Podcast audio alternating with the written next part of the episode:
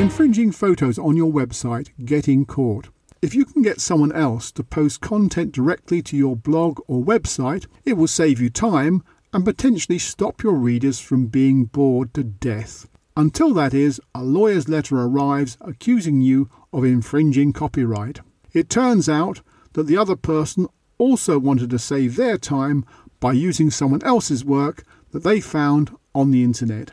Although you did not put up the infringing material, the allegation is that you authorised the infringement. There are many legally intriguing replies to this allegation, but the cheapest response is to take it down immediately. Lawyers' letters do not usually stop there, they want money.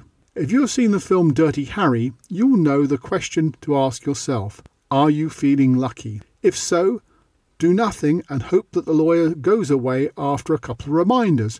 If not, or you have a reputation to protect, then see a lawyer. Your lawyer will tell you that authorising is to sanction, condone, or countenance the infringement, which, although unhelpfully vague, sure sounds great.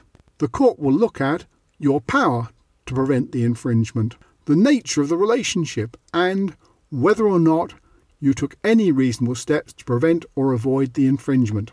In one case, a library installed a photocopier but did not monitor use or warn users that copying books without permission was a copyright infringement. Your lawyer will want to argue that you took it down on receiving the complaint, regularly monitor for infringements, and have a policy contractual term prohibiting such conduct. I warn you that copyright law may seem dull, but lawyers find it fascinating.